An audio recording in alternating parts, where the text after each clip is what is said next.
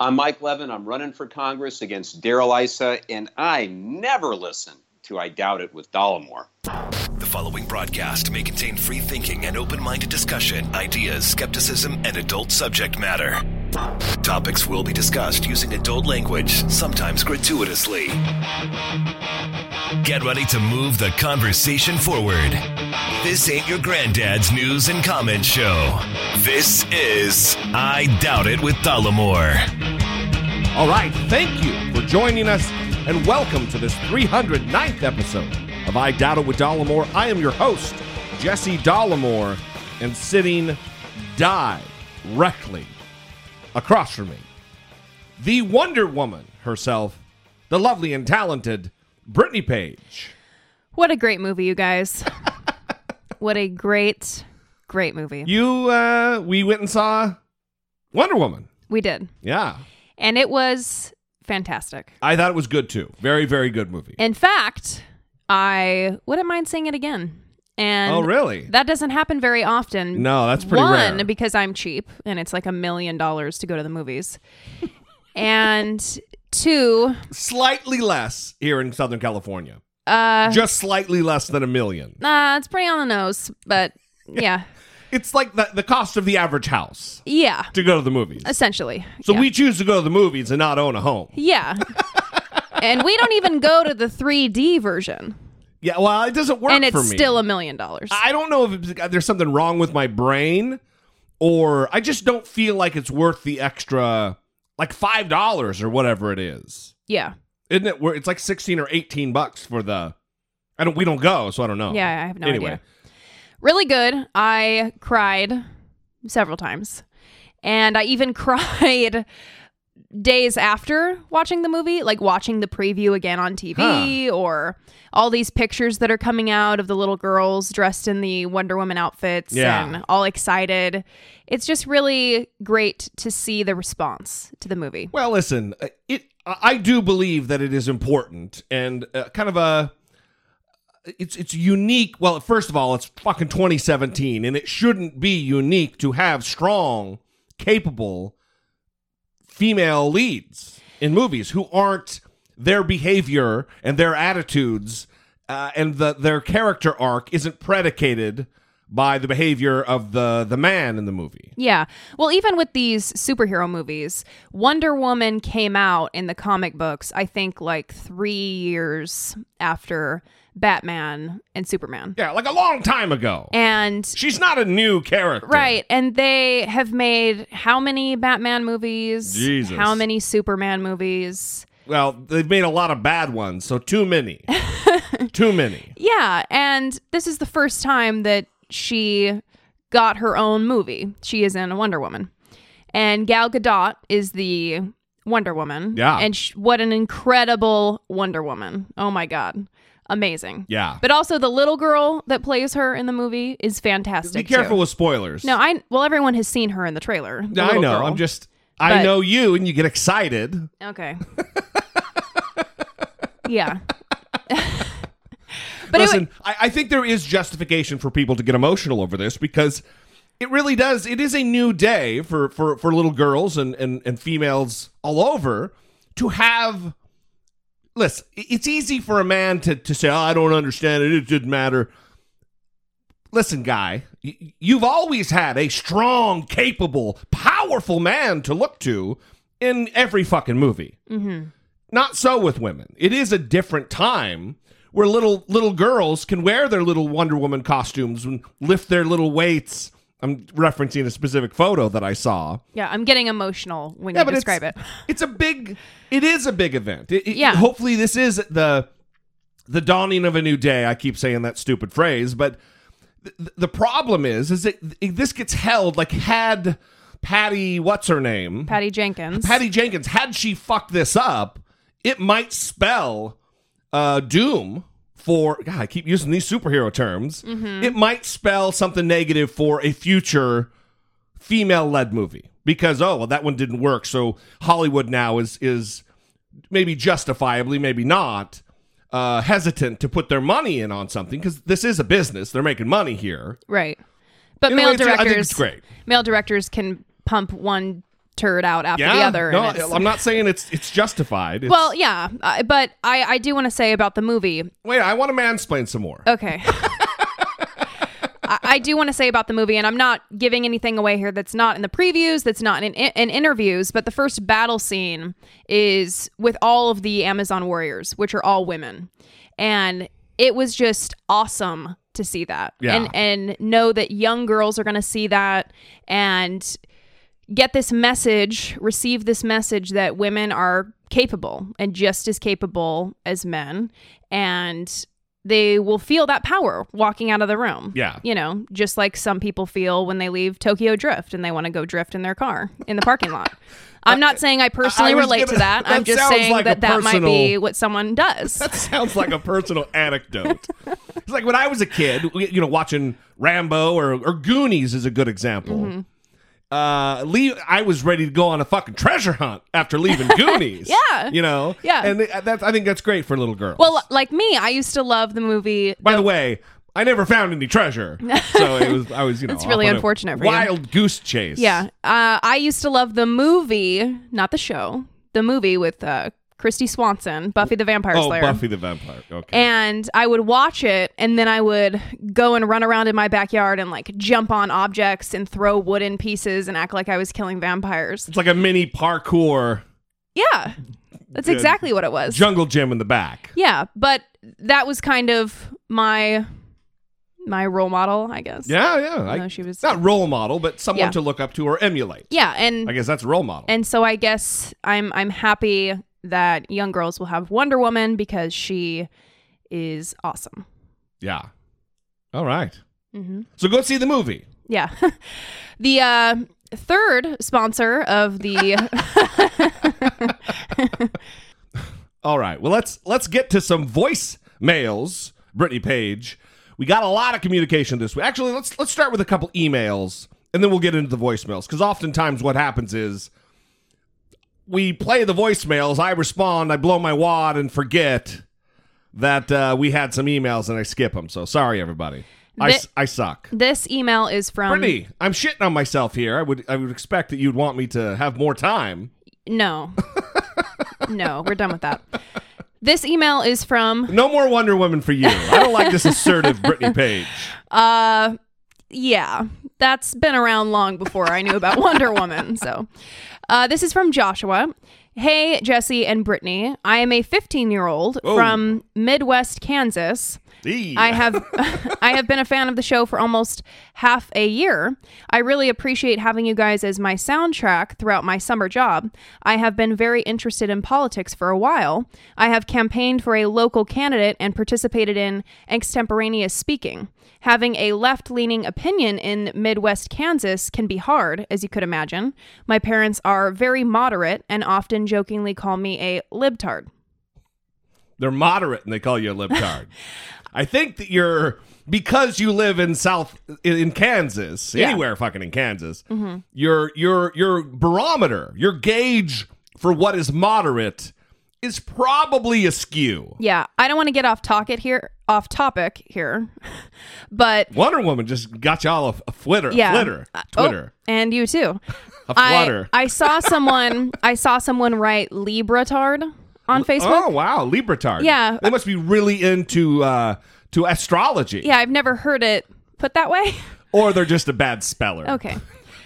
Back to Joshua's email. Joshua. I find peers in my school coming to me to tell me just how wrong I am. Despite the opposition, I still want to participate in some form of activism. However, I have a hard time telling my parents what I believe in. My parents are deeply religious, and I have not yet told them of my breakaway of the religion that I was raised in. I find this especially hard as I have been a drummer in my church for several years. I'd like to know how you would suggest I balance my beliefs with the beliefs of my parents and society in general. Love the show. Brittany's the best part, but shout out to Jonathan from the UK. What a G. wow. Love the show. Brittany's the best part. Jonathan's getting shout outs, but fuck Jesse Dollemore. fuck that guy. Oh, that's amazing. Let me. We love Jonathan from the UK. First of all, I Yeah. want to get that on the record. Yes. let- let me let me say this. Um, and I don't know if I'm just parsing words here, but I don't think you have to do anything to balance your beliefs against those of your parents. Mm-hmm. You, you can believe whatever you want that's diametrically opposed to what they believe. It's your actions that matter. And if you're respectful, that you don't agree with them, you don't, it doesn't have to be stated. Just believe what you're going to believe. Yeah. But you got three years to wait it out, brother. Till you're 18 and can can be an adult and live your life. So you're kind of a you're kind of a captive. You really are. And it, even if they are fundamentalist religious wise, like my parents were, are still. Um, it doesn't. It doesn't mean you can't believe something different than them. Yeah. But Yeah. if, you know, if it's a requirement to go to church, then you know what? It's a requirement to go to church and go keep drumming. Be involved in that community. That doesn't mean you're you're selling yourself out or your belief system. There's- Yeah. I I know thousands of maybe more wonderful, wonderful Christian people. You know a lot of people. I know a lot of people. I know tens. Yeah. Well, I wanted to make it a big number. Yeah. I probably do know thousands of good Christians. Okay. Well, you could just say How you, fucking dare you? you could just say they exist. You don't have to know them, but Well, I, how can I attest to people I don't know whether they're good people or not? well, that's a lot of bad people. I I can't I can't. What am I? Gonna, I only can give anecdotal Okay. evidence. Yeah, that's true. So I do want to say that I was uh, a member of my church even when I stopped believing as well. Because I really liked the people Mm-hmm. and the community, kind of what you're you're saying, and I also liked the message. I went to a more liberal church. yeah, we we had my former pastor on, Mark Traylor. If you want to search the yeah. Mark Traylor, T R Y, T R Y, T R A Y L O R. that's that's Like it. Like tray, like a lunch tray, tray lore. Yeah. yeah. He wrote the book Radicalizing Peace, and we interviewed him about that. So he is a beautiful person, and a lot of his sermons had subliminal liberal messaging about being a good person. So I don't know what kind of church Joshua is going to, or if he's being forced to go, or any of that. Uh, so that might be more difficult if it is a church that is advocating ideas that are harmful, right? Yeah. Uh, like oppression Sure, of sure. the LGBT community, things like that. Um, you don't have to take part in that. Just be you. You be you. Be a good person. yeah, Yeah. and then as it relates to your parents, if they love you regardless of your beliefs, it's it's actually good practice engaging with people that you disagree and maintaining a functional, loving relationship, which I think we all need to practice, Yeah, for sure. especially, with the climate. in these climate. That's Yeah. exactly right. so So we had it written on the wall or something. We were, we're reading from a script. yeah, we're not, and uh, I, I That think would be a very hastily written script. Yeah. But if you're in a situation where disagreeing with your parents causes conflict that interferes with your life satisfaction, I don't know, then maybe it's best to just keep your head down. You know, you don't have to share Right. your your changing opinions with them. So Right on. Thanks for the email. We appreciate it very much. Let's get to one more email and then we'll get to the voicemails. Okay. And this one is from Jay. All these J names writing in. Jay. Hey guys, I thought I would mention something about the current state of Congress. I would also like to give some negative publicity to my Congressman Lee Zeldin, who blindly supports Trump through and through. I think the hypocrisy and the blind following of Trump is more dangerous and more alarming than I previously thought, and I really think this is something that needs to be addressed. The reason for this is because my congressman has been making late night Facebook posts calling anyone who doesn't support Trump a quote radical liberal, or at some points having Facebook arguments with his constituents, making claims that are just completely false at worst and full heartedly misleading at best. He has also at one point wished his consi- constituents a happy holiday on some given holiday and backhandedly said, even the Hillary supporters that have lost their minds since November, winky face. Wow. Are these the leaders we have? I think 2018 is possibly the most important congressional election in a long time, and I think moving the conversation forward on this would be most useful. So, I appreciate what you guys are doing. I don't have a question, just a statement on how the full blown congressional partisan commitment is dangerous, and I think Lee Zeldin falls in the same category as Darrell Issa and Paul Ryan in terms of ridiculous blind support and needing to be voted out. Thanks, Jay. I agree. I also agree on the fact that 2018, uh, the upcoming um, midterms, are are very likely the most important congressional election in the history of the country. Period. Full stop. Because of the dangers. Why are you smirking? I just the full stop. I don't know. Made me. The dangers Smile. of. Uh, I'm just giving the the listeners a a sneak peek into the studio with Brittany Page as I speak and see the snarky reactions to the things that I say. Sorry. That Donald Trump does pose a specific, clear and present danger. Are you getting snarky again about that too? No. and uh, you know, getting him out. Part of that is going to be a groundswell of support for getting the opposition party. And I don't even I don't like party politics. I'm only recently a member of the Democratic Party because Donald Trump was elected. Had Hillary Clinton been elected president uh, with my reluctant vote for her, I would have stayed no party preference. I would have stayed out of the fray relative to, to partisan politics, party partisan politics. It's because now is the time to take a stand that I joined the Democratic Party. So, Yeah. and in, in, in 2018, November 2018 is a a monumental time to to to make take a stand and get some Democrats in there to get the Republicans and this toxic agenda and bring it to a halt. Yeah. I do want to say something about the hypocrisy because this has been bothering me. Donald Trump golfing.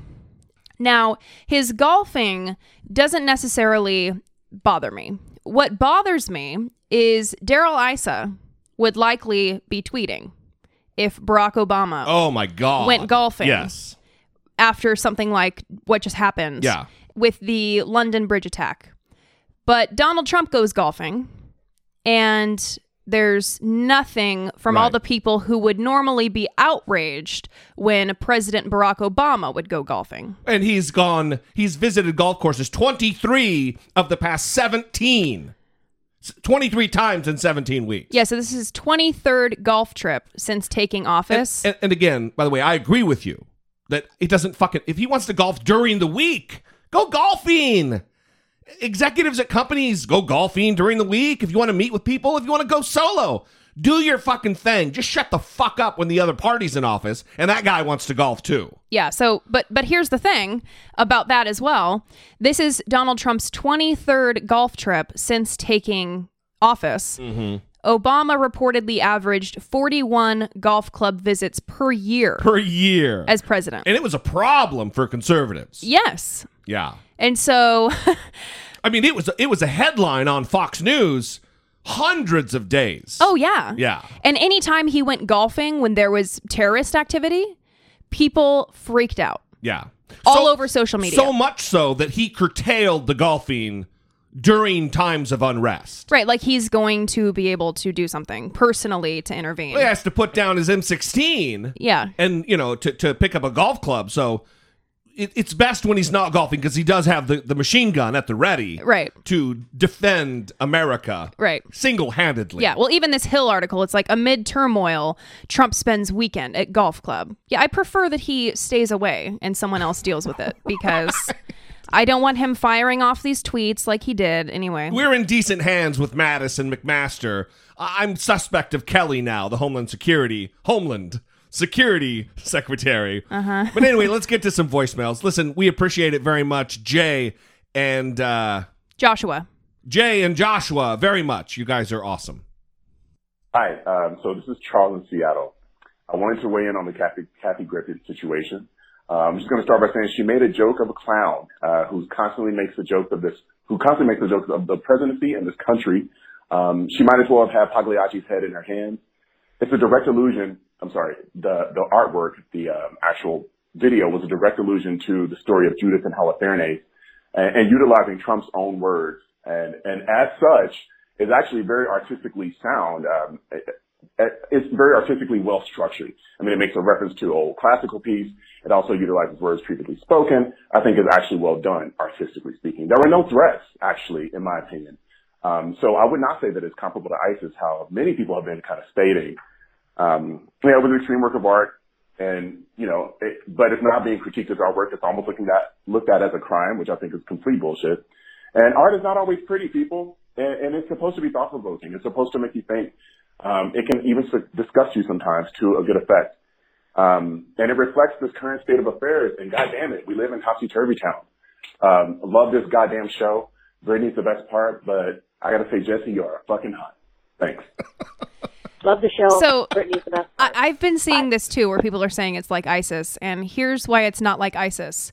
That wasn't actually Donald Trump's head. Yeah. And ISIS actually takes off people's heads. Right. And puts them in cages and burns them alive So on video. yeah. not ISIS. However, it was not just art, it was a political statement. And look, do I think that she do do I think that there should be some kind of uh, government intervention here? No. But uh, y- your your speech, you're responsible for the repercussions of such, and I don't blame CNN. One, they have to protect their brand, and disassociating with her, you know, I I probably would have made the same choice had I been the executives over there. So having so having said that, uh, and and agreeing that, it, that, that I believe it probably can be looked upon as art. I'm not an art guy, so I I clearly don't know as much as Charles does about what makes makes it art Right. and what she was referring to. All of that, I don't I don't. That's not my not my wheelhouse. Mm-hmm. So, but I would say that even when you have art, it doesn't give you uh, a blank check to do and say anything you want to without repercussion. Because he's still the president of the United States. And when you're depicting him in violent and violent tangential uh, arenas, that's that's different territory than just you know smearing cat shit on his face on a photo or something. There's blood dripping from what is obviously a depiction of Donald Trump's head, severed, dead head. I mean, Right. it, it's just different. Well, and she shouldn't ha- be receiving death threats. All of these things shouldn't be Absolutely happening. not. Of course not. Um, but in terms of the losing the New Year's Eve job and things like that, those are just going to be repercussions. yeah, they come along with the territory. Right. So So here's a call. Here's another call on the same on the same uh, on the same topic that uh, maybe a little different viewpoint. Hello, Jesse and Brittany. This is Chris from Staten Island calling in, and I wanted to touch upon the preponderance of public figures putting their foot in their mouths recently. Um, I don't want to get into Bill Maher. Uh, what happened with him? It was an off the cuff statement by a well known hump, and he apologized for it. I feel like that's done and and over with. Plus, any discussion that could be had, I feel like I can't really contribute too much owing to the fact that I'm a white guy. Instead of that, I want to get into this thing that I think is getting conflated with our modern culture the idea of a joke versus a meme. Um, because of Facebook and other um, forces that people, especially young people, are subjected to, the two are getting conflated. Like to to the point where joke and meme are interchangeable, and they're not. And I feel like what happened recently with Kathy Griffin proves that. So, for a matter of moving the conversation forward, let's talk about the difference between a joke and a meme. A meme is just an idea, a concept. It goes out into the aether and then it survives based on how much or how well it is circulated, sort of like our genes. So a meme survives on how well it's shared. That's sort of like where the expression going viral from. Memes and viruses and genes are all very similar. Um, and I'm sure that a real doctor can go into much greater difference on this or much greater discussion on this, but I I'm just a dumb guy, so I I can't. Uh, the difference is a joke has a story. It has a comparison. It sets up an expectation, then it defies that expectation. Hence, where the standard setup punchline delivery comes from. So, as examples, let's look into what happened with Kathy Griffin and the thing with Stephen Colbert. Kathy Griffin just took a photo of her with a severed puppet head of Donald Trump, a very realistic looking head that cost money, had to be properly dressed, needed to be photographed, and the photograph was most likely just going to go up onto the internet, get shared, and go viral. That's, and there's not really, like, there's a discussion to be had there, but there's not a defiance of expectation other than of your moral or social norms. Uh, it's just shocking. It's not funny. Whereas Stephen Colbert, and I'm going to paraphrase to sort of make my point a little better, said Donald Trump's mouth isn't good for anything other than being Vladimir Putin's cock holster. So, Donald Trump's mouth isn't good for, for anything. That's that's a statement. It's basically saying Donald Trump lies. He is he's an idiot. He just spouts nonsense. That's a sentiment. That's a sentiment that I think people can get behind. Except being Vladimir Putin's cock holster that implies the dominance that Vladimir Putin has over him, and it puts the rather disturbing image into everyone's head of Donald Trump blowing Vladimir Putin. So let's quickly move on. Quickly, quickly, quickly. Um, so you can, I hope you can see, or I hope that the listeners out there, especially young people, can see the difference between a meme, which is just an idea, might be funny, but ultimately doesn't have that contrast or that comparison going on, and a joke, which does. And I feel like if more people, especially more comedians now, know that difference, they could get themselves into a lot less trouble. Anyways, that's my two cents. Love the show. Keep up the good work, and I'm out. Well, well, I think Chris is getting a little in the weeds about it. Uh, I mean, that's that's fine tuning the topic quite a bit. Uh, he's he is correct, and I think it does draw a distinction between what Charles was saying and what Chris here is saying because she is calling this a joke. It mm-hmm. was joke. It wasn't funny. She says that in her apology. Yeah. She's not claiming it's like art. But then again, here I am back probably paint myself into a corner because I don't know about art, but jokes can be art. Mm-hmm. It doesn't mm-hmm. have to be a painting on a wall. Yeah.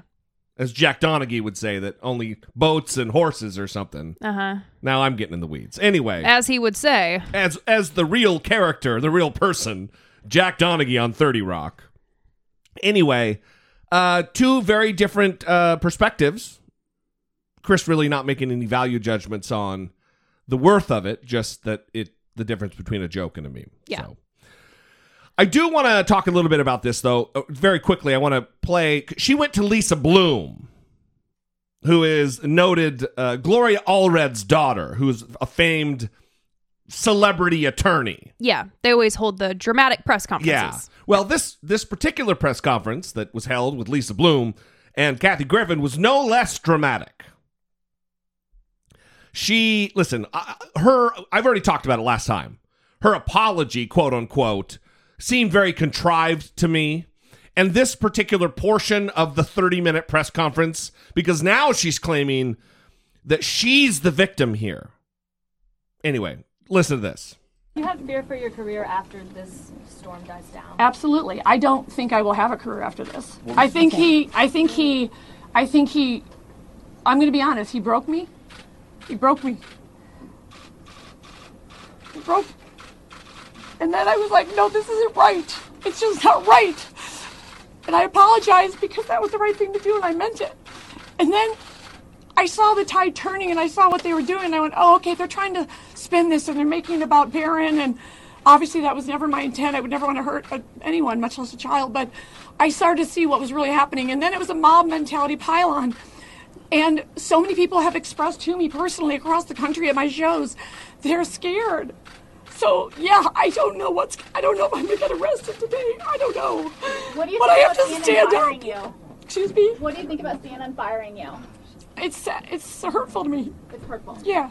It's censorship. is what it is. I'll say it more bluntly. I just- she worked there for 10 years. Look, she was there's the a best bunch thing of- about New Year's Eve. There's a bunch of old white guys trying to silence me, and I'm just here to say that's wrong. As you don't have to like me, but you shouldn't silence a comic. As Larry King said, Ted Turner would never have done it. Can we Kathy, go around? ta- Okay, I think we're over Has here. Kathy talked to Anderson? Have you had a chance to talk to Anderson Cooper yet? So you'd have to watch the clip to see that not nary a tear was shed. And maybe it's, you know, all the work she's had done that kind of squelches out the tears or something. But that was phony bullshit, is what that was. And I don't have any animus against Kathy Griffin. I, I think she's funny. I've watched a couple of her stand up shows. I I think her style is unique. I think she's funny. But uh, this, I don't know what this is. What is she doing? She's afraid she might be arrested? Come on. Just forcing herself into the victim role here. I just I don't know how getting fired from your New Year's Eve job is censorship. Is that what she was saying? I guess. I, I don't know. I, what censorship is happening? No one's forcing you to take down your artwork. well, the, Keep the- it up. Yeah. So Anderson immediately issued a tweet on this matter when this happened tweet. because he knows that in order to be a journalist, Right. he needs to be impartial or give the appearance of being impartial, right? Or, you know, in a more perfect world, actually be impartial. Yeah, well that's what I started with. I know, Okay. it's- And and if he is associated with this, then there is ammunition. Well, of course, there's going to be questions about how how do you feel about this? You, you co-host this New Year's Eve special, Right. with her yeah. every year. Well, and even they they asked. They don't care about her crying. They want to know, have you talked to Anderson? right. We They want the deets. Don't give a shit about her crying. we want to know the details here. Yeah. And she didn't answer that. And I think that that's probably because she or Anderson told her, listen, like, don't comment on things that we talk about, Yeah. or I don't know, because he ne- he's a journalist. Yeah. He can't be associated with this. And CNN, they're trying to do the news. They're trying to present an impartial image. They cannot be associated with someone who held up a bloody head of Donald Trump yeah.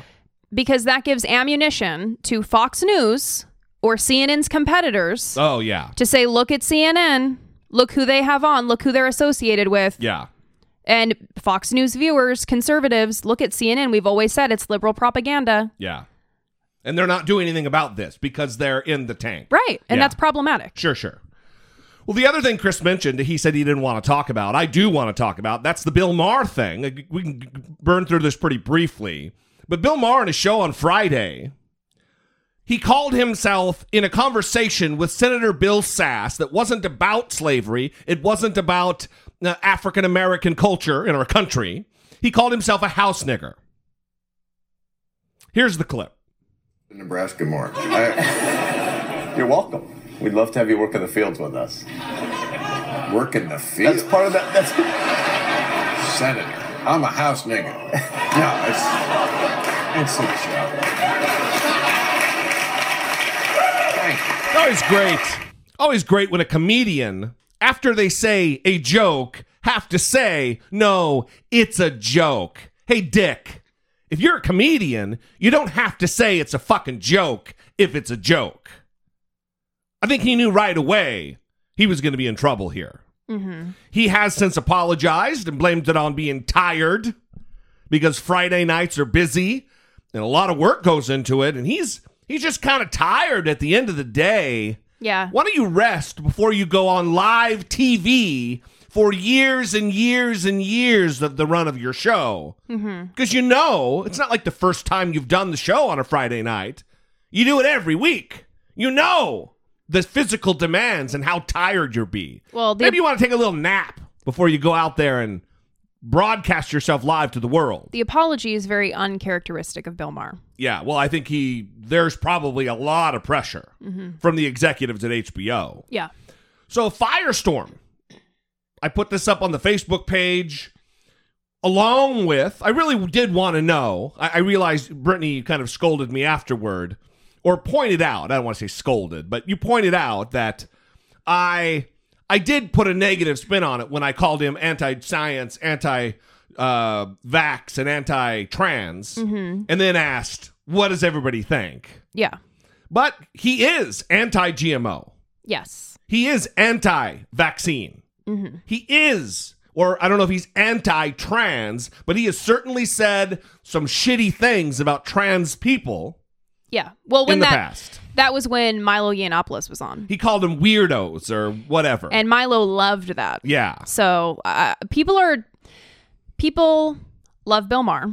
It- in a weird cultish kind of way. Apparently, It's very strange because I have for years uh, thought that he does not represent the atheist community well. Mhm. But then I started thinking that like most of the people in the atheist community don't represent the atheist community well. So um, that's that's another topic. But as it relates to Bill Maher and the reactions that I was seeing, I literally had people telling me that it weakens the liberals to criticize our own. that was the uh, the running theme. Now, now tell me how in the hell liberals should expect conservatives to criticize their own yeah, if we're not willing to do the same. Now, this is all all of this is just the problem with polarization and partisanship. Well, there was also people claiming that I was attacking him personally rather than the ideas. And if it's his ideas that are bad, that's what I'm attacking. Not, I mean, Bill Maher. I don't think he's a great guy. I think he victimizes women. I think he's a chauvinist. He's generally kind of a shitty guy. I think. Well, and I had people people were saying in one breath he's not anti-vax, and then in another saying, well, he was anti-vax two and a half years ago. He might have changed his mind. Right. okay, great, yeah, he might have changed his mind, but but the fact still remains. But how that- many people did he convert to anti-vax or vax skepticism? right that he in has between. he has this platform and he's using it to talk about the dangers of vaccines and Well, how the- he and the hopes dangers of GMOs and how he hopes he would never have to get one and calling GMOs frankenfoods saying that we should at least have GMO labeling so we can know which foods are frankenfoods so we don't have to eat mutant chili these are these are problematic when you have a platform like that and when you have people who viciously respect you and everything that you say that Right. it can't even be challenged and defend. that's problematic and i think the reaction uh, along the lines of what chris said i'm white i don't want to comment on whether or not You are white. That is true. I don't want to comment on whether or not the use of the word is appropriate because it. What does it have to do with me? I I will default and listen to the people that that word affects. Yeah. Well, I, Simple as that. I just I I would ask this: Under what context was this use appropriate? I, I I don't think the word is an off limits. Oh my god! Because I just said house nigger in reference to him saying it. I would never, other than referencing someone talking about it, use not anymore. I'm sure in my past as a kid, fundamentalist Christian, the the household I grew up in, I'm sure. In, in fact, maybe even in the Marine Corps, I thought maybe I had a past because I, I had a lot of black friends. But not. Listen, as a clear thinking, independent adult, I don't understand when it would be appropriate because one, what he said, I don't. Maybe somebody else finds it funny, but it wasn't even in context to what Ben, ben Sasse was saying. Ben Sasse is making a reference to all of the the agricultural fields that can, you know, hey, Bill Maher, yeah, come out and help us work in the fields in in Nebraska, Yeah. farm country, and then I, I just I, I get the I I get the relationship between working in the fields and uh, that he's not, you're fucking white, dude. Just because you've banged a few black chicks doesn't doesn't make you like oh okay it's I get- I get the card I get to say it. Well, that's kind of a confusing thing to me too. Is all these white people rushing to defend the use of the word? Well, I just I don't know if that is. I I don't know what's happening with that. It's very confusing to me. I've seen a few black people on in the internet, uh, Twitter, you know, in response to some of the things I've posted. Yeah. I've seen them defend a few of them defend, but and this is again anecdotal, but but largely it has been with outrage. Like, who, who in the fuck does he think he is? Yeah. That's kind of been what I've seen. hmm And uh, uh, like you said, I would have to take their their run on this because I don't use the word. And Its use is not associated with your oppression. It, it That's it. Well, It's th- well, that's what I was going to say. You brought me back to it. Is that uh, like I tweeted out, "Hey, tell me again, random white fella, how how you don't see how the word should be offensive to anybody." Oh, really? White guy who doesn't have that in in, in his in his past culturally or genetically the scourge of slavery and the oppression and violence and rape and murder in a, in a systemic nature. I mean, talk about the, the, the, damage or the, the the validity of like epigenetics and the the trauma that can be passed. That's fucking science. So I do want to say that this is a good lesson in hopefully people being able to criticize viewpoints of a person and still being able to like that person. Yeah. So again, I watch Bill Maher's show every week. I do. Well, not the whole thing, but clips of it. I do not. And overtime. I watch the show. I do not like a lot of Bill Maher's viewpoints and a lot of the things that he says. But I still watch the show. I enjoy the show. Not the monologue. I, again, overtime and when there's other people. but uh, this is possible. And in the discussions that I saw, it was as though it's impossible to criticize someone's ideas and the things that they're saying because you must hate them Right, right. If you disagree. if you disagree. Well, well, and I'm And this is a problem. I'm a little bit on the other side of that because I disagree with him and I don't like him. Here's what I hope happens. I hope they fucking shit can him and Jon Stewart gets hired to replace that time slot with a brand new show. They've been in talks with Jon Stewart. That that's what I think would be great. Is someone who's more reasonable and rational and not such a trying to be Mr. Funny Guy Firebrand. Uh, you you seem skeptical or I just don't think it will ever happen. hmm. Well, we'll I mean, see. HBO was unhappy for sure. Maybe uh, we'll have a tooting of the own old horn for one of us here. Yeah, I guess we'll see. All right. Well, let's let's move on. We've got two more calls. This show's going to end up just being voicemails. These two next calls, they do come into this terror thing, which will lead us to talk about a little bit about London at the end. First, I have to say these calls are in reference to a voicemail from last show where Mark, the mailman, called in and gave me a, a ration of of of I don't want to say ration of shit, but he just corrected me. He was he was disappointed or or aggravated or concerned or whatever the words he used with my not bringing Islam to task, not labeling him the number one threat, and maybe painting Christianity too harshly. Here are some voicemails on that.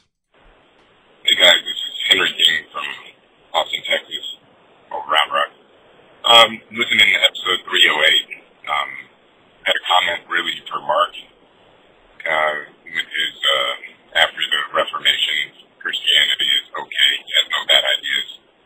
I want him to maybe consider the 23.8 million people in Africa infected with HIV and the million people per year that die there and tell me how that's a good idea because I guess he thinks that the Catholic Church saying that every sperm is good is a good thing. Anyways, love the show. See ya. All right, let me let me say what Mark would say uh, in, in in in advance, and that's I think you were being snarky there, Henry, when you said that after the Reformation, Christianity has no bad ideas. I I think you're being snarky, so let's get that out of the way. That's clearly not Mark's view.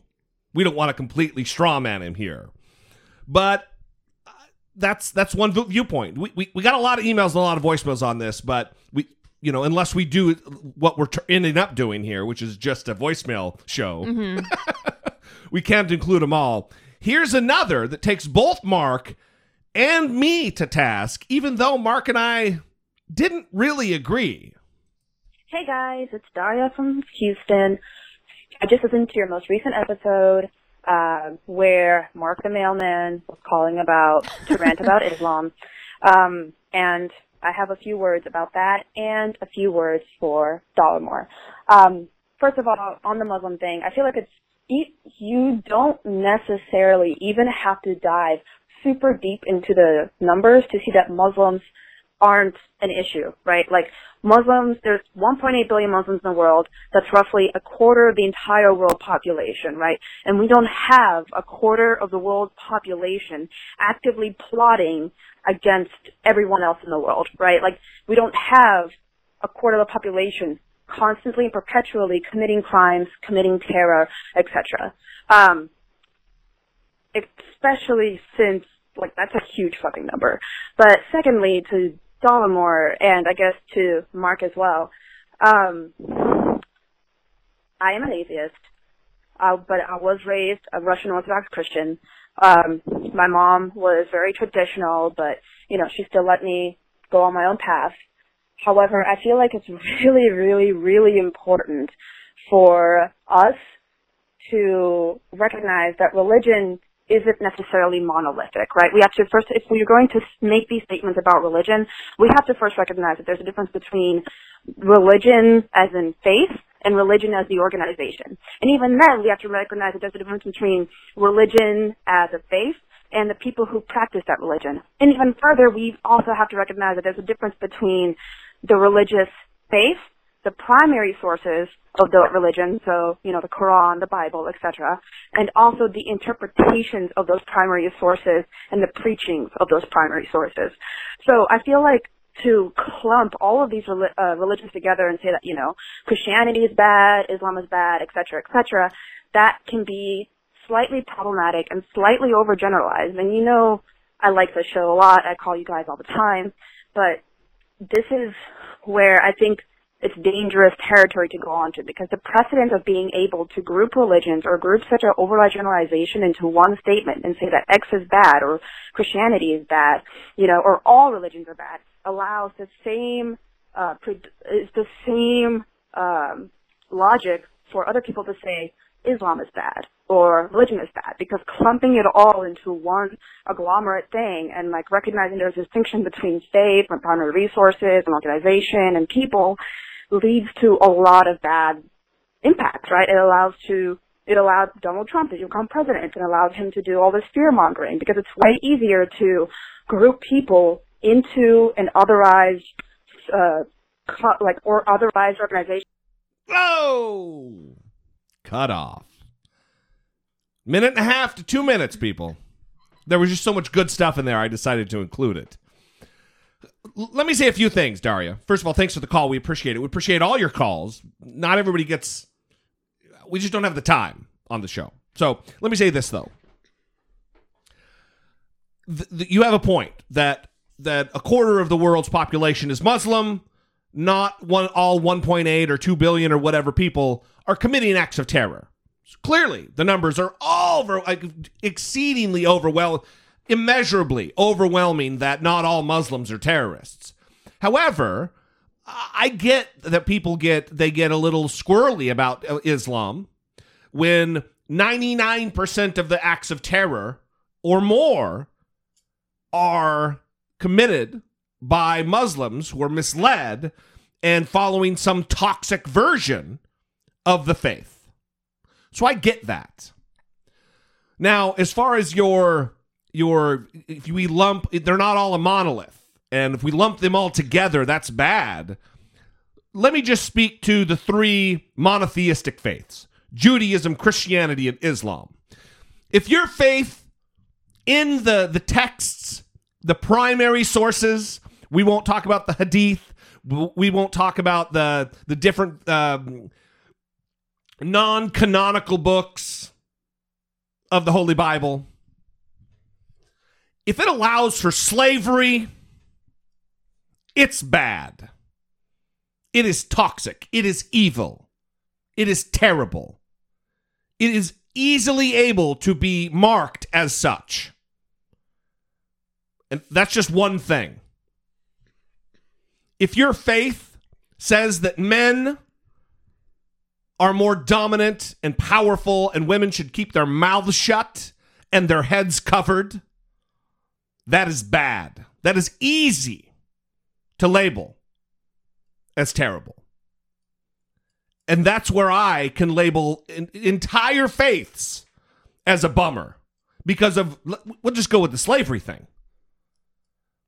If a supreme being who created the entire universe said it was okay to own other people, which we know to be terrible, we know with even the, the basic knowledge that we have now, slavery's no good. But 3,000 years ago, the, the, the, the being that inspired the holy word of God said it was okay, not okay. So I, I disagree that you can't label uh, these faiths as a monolith and just name them bad, whether it be primary sources or not. But here we here we come again, full circle. I'm not criticizing Muslims or Christians. I'm labeling their beliefs and their ideas about those things. If they take them at their word, I'm I'm I'm labeling the ideas bad. Mm-hmm. Yeah, well, and I think that uh, Daria is speaking to something important, which is people don't appreciate nuanced conversation. Yeah. Right. So it's easier to just say religion is bad. Okay, well, what does that mean? Well, that doesn't mean that the people who say that you need to turn the other cheek and they only listen to the red letters, right? Yeah. Those people are not a problem. They're not oppressing people, Yeah. right? I mean, uh, largely, yeah. So what she's saying is correct that there's people who even just say, "Yeah, I'm a Christian," because they were raised that way, but they couldn't tell you anything about Christianity. Right. Uh, I'm sure the same thing is in Islam, right? I'm a Muslim. I was raised that way, but I don't really follow any of the tenets. I don't, you know, know anything about it. The problem is there are aspects of each faith that warrant criticism, and discussion should be okay on those issues. Yeah. And when we start heading into this territory where people want to say that religions are all about peace and religion is all good and it makes everyone loving, one, that contributes to stigma against atheists. Two, it's not true.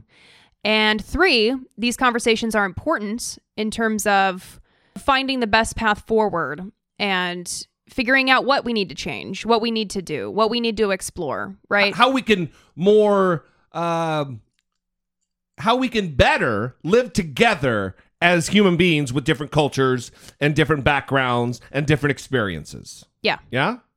Mhm. Yeah, that's that's awesome. Mm-hmm. and listen, the way people talk about it can be very off-putting. Yeah, It- it- like me, you mean people like me? Or Mark the mailman. Yeah, People can come across as very aggressive.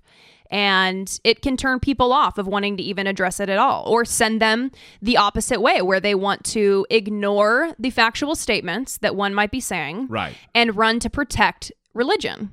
So it's actually backfiring, right?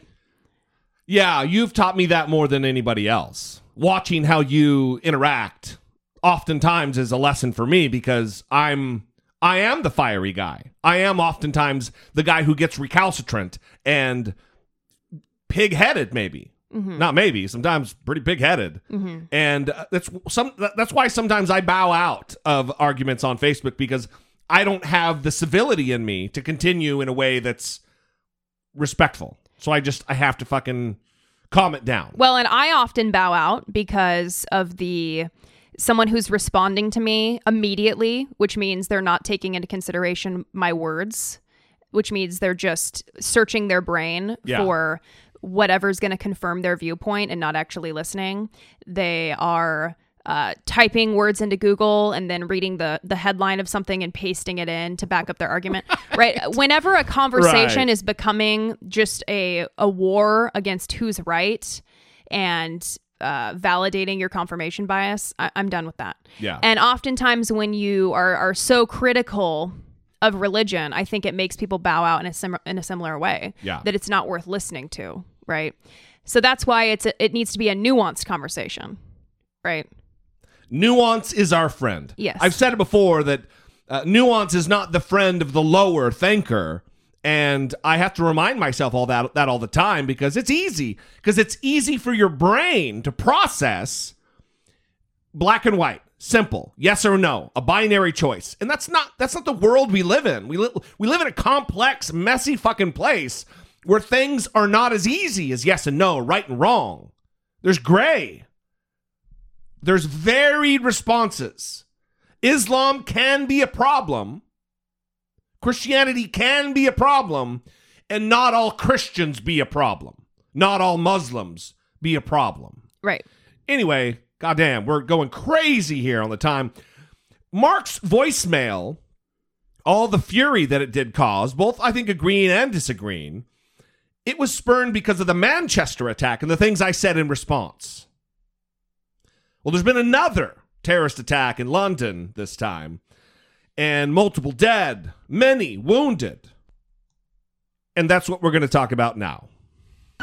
Terror in London, starting with a van careening into crowds of people on the city's iconic London Bridge, and ending with several stabbings in a popular restaurant area. It is the third terror attack in the UK in the last three months. Police say they shot and killed three attackers. About six or seven times we heard gunshots going off down the street.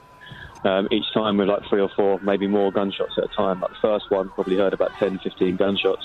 Calls started coming in shortly after 10 p.m. local time of people being mowed down by a van on London Bridge. One eyewitness describes the van speeding, swerving, hitting several people, tossing one person 20 feet into the air.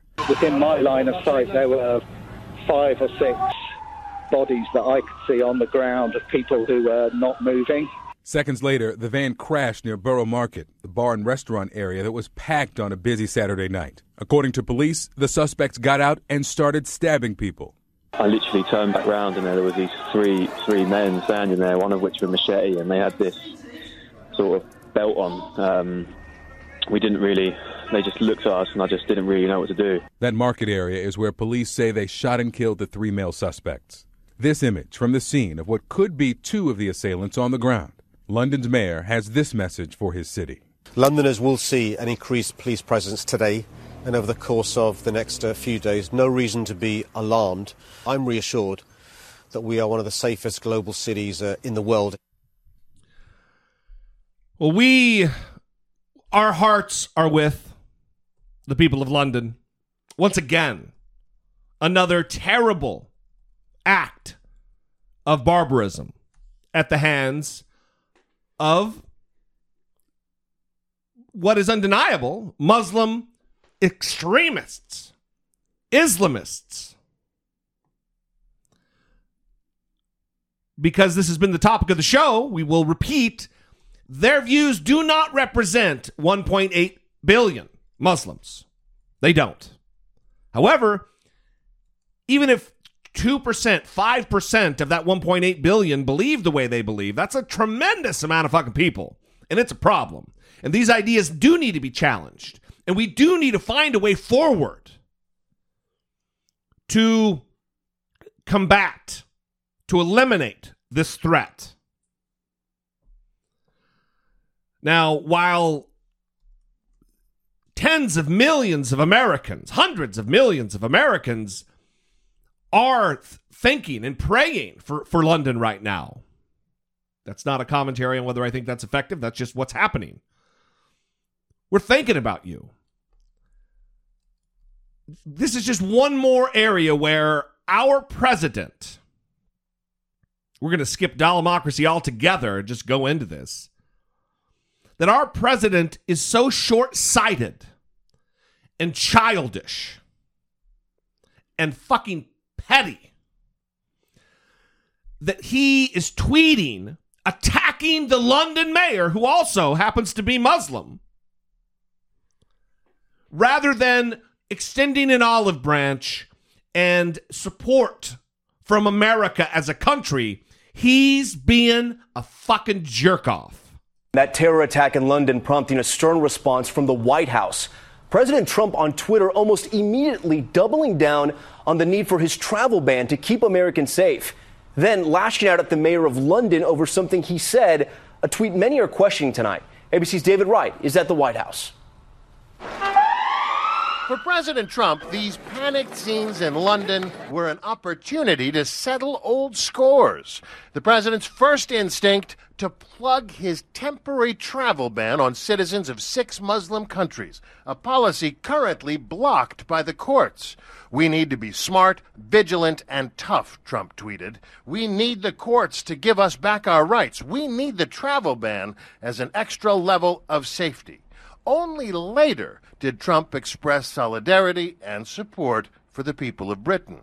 Then today, Trump took aim at London's mayor, Sadiq Khan. Londoners will see an increased police presence today and over the course of the next uh, few days. No reason to be alarmed. Trump tweeted, at least seven dead and 48 wounded in terror attack, and Mayor of London says there is no reason to be alarmed. Trump's tweet suggested Khan was not concerned about the carnage. I'm appalled and furious that these twisted and cowardly terrorists deliberately targeted innocent Londoners and visitors to our city who were just enjoying their Saturday night. Asked for a response, Khan's office said he has more important things to do than respond to Donald Trump's ill informed tweet that deliberately takes out of context his remarks.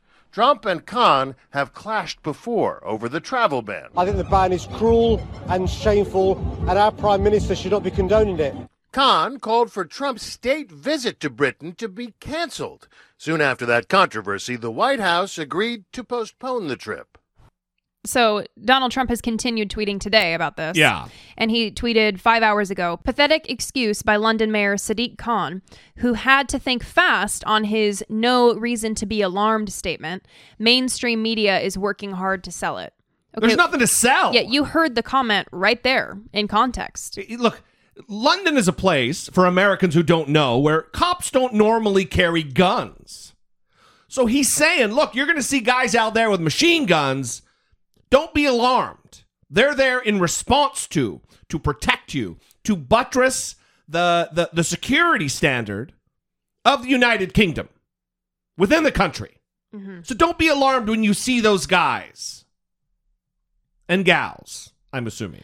Well, and he he used this terrorist attack as an opportunity to ratchet up fear in the general public. Right, for his Muslim ban. And discuss the need for us to protect our own people. It's very disturbing. Yeah.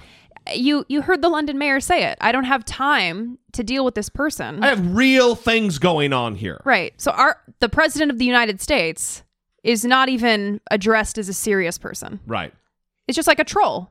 He's treating him like a troll that's tweeting him aggressively. Yeah, like one of those clowns on Facebook. Yeah, I don't I don't have time to deal with this person who's not a serious person. His comment is getting ignored. yeah. and that's embarrassing for us. It is, but I, I really hope that, that you know our, our listeners in in Britain and all over Europe that they let they let their friends and neighbors know who are concerned about the state of affairs in the United States that not all Americans are on board with the goddamn idiot in the White House. There are many, many, many more than not. The majority of Americans, it's only because of our goofy electoral system that he's in there. The majority of Americans aren't with Donald Trump, don't agree with Donald Trump, don't subscribe to his thoughts on this matter. So please help us get that information out there, get that viewpoint shared. I hope that's already known, but but it really is true. Well, also his tweets, the excessive amount of tweets on the travel ban. It was a lot this morning. That's not going to be beneficial for him. No. And whatever he wants to try to accomplish in getting that passed. He still doesn't understand that those are going to be entered into the record, the court record, and they will be taken into account when the judges, when the Supreme Court comes to rule on this. He's shooting himself in the fucking foot. He needs five votes. Mm-hmm. Likely not going to get it. No. Not when he's talking about the original one. They should have stayed with the original one, not the watered down, politically correct version. Yeah. Okay. Well, perfect. You're you're proving what everyone thought. You may as well be testifying before the Supreme Court yourself, dickhole. Yeah, and then you you have people like Sebastian Giant Head. What's his name? Uh, oh, goddamn. What is his uh, I don't know. Okay.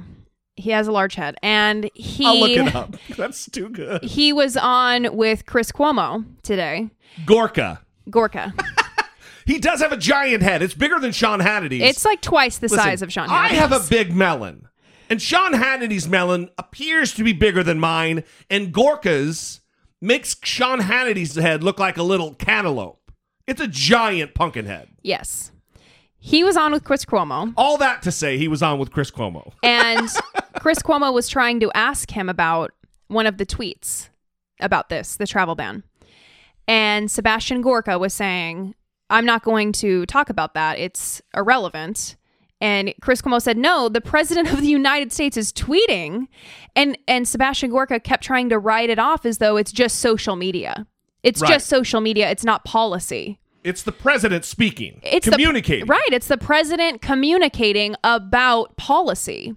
He's tweeting his thoughts, his opinions, his beliefs on policy. So we can't just say, oh, yeah, he's just tweeting, but don't worry about it.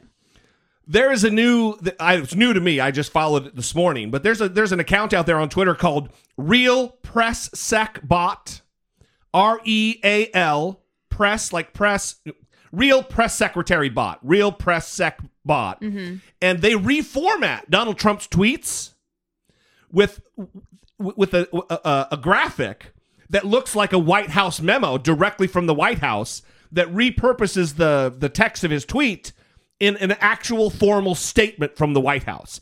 And that's the way we should be looking at this. Every single tweet is an official statement from the White House, an official policy statement. Because that's how the courts are taking them. When testimony comes in, when they're arguing the case for this Muslim ban, his tweets and prior campaign statements are being taken into account. So, in a legal sense, they matter.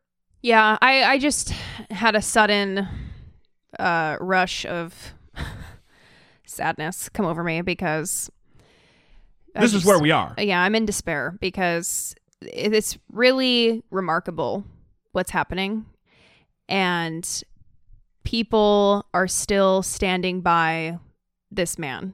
People who should know better.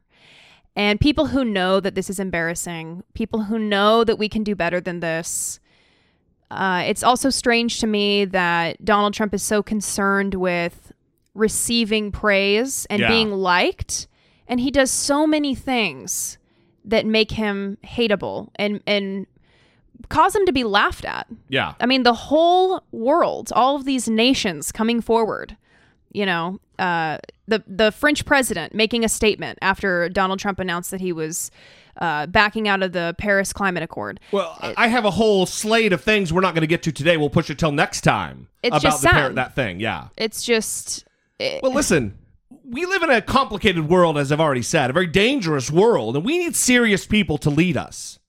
Donald Trump is not that man. Donald Trump doesn't have the mental fortitude or nuanced understanding of the threats that face us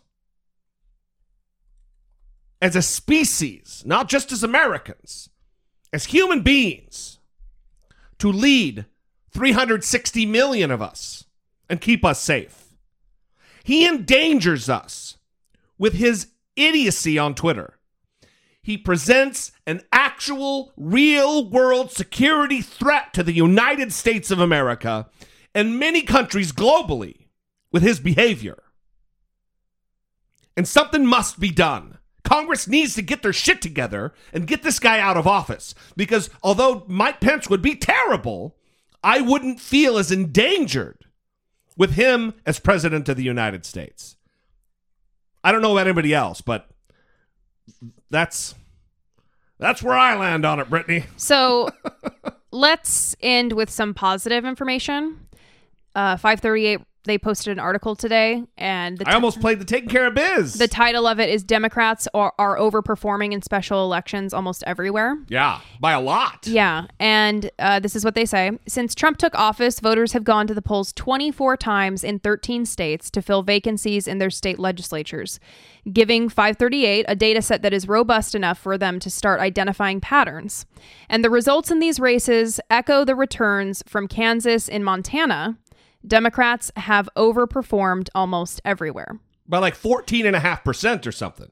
So even though they're referencing Montana and obviously That the guy lost. The Democrat lost. right body slam hashtag body slam Gianforte won. right it was so close And it, that's not a state where it's normally close, is what they're saying. So, overall, the trend is clear. Democratic special election candidates have improved their margins over Republicans relative to their district's partisan lean by an average of 14.4 percentage points. Yeah.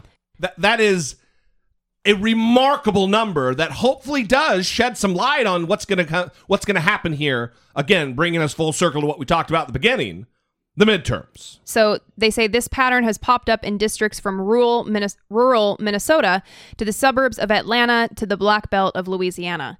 In two instances, New Hampshire House District Carroll 6 and New York Assembly District 9, the shift was enough to flip the seat from red to blue. 14.5% in politics and elections is a massive margin. And if they're getting those kind of swings, we're going to see something remarkable in 2018. We just need to stay focused, stay motivated, stay involved, and keep the fire alive. Too often in American politics, people get complacent and they get they get wore out. And now is no time for that fatigue. We, we need to stay stay on this. All right.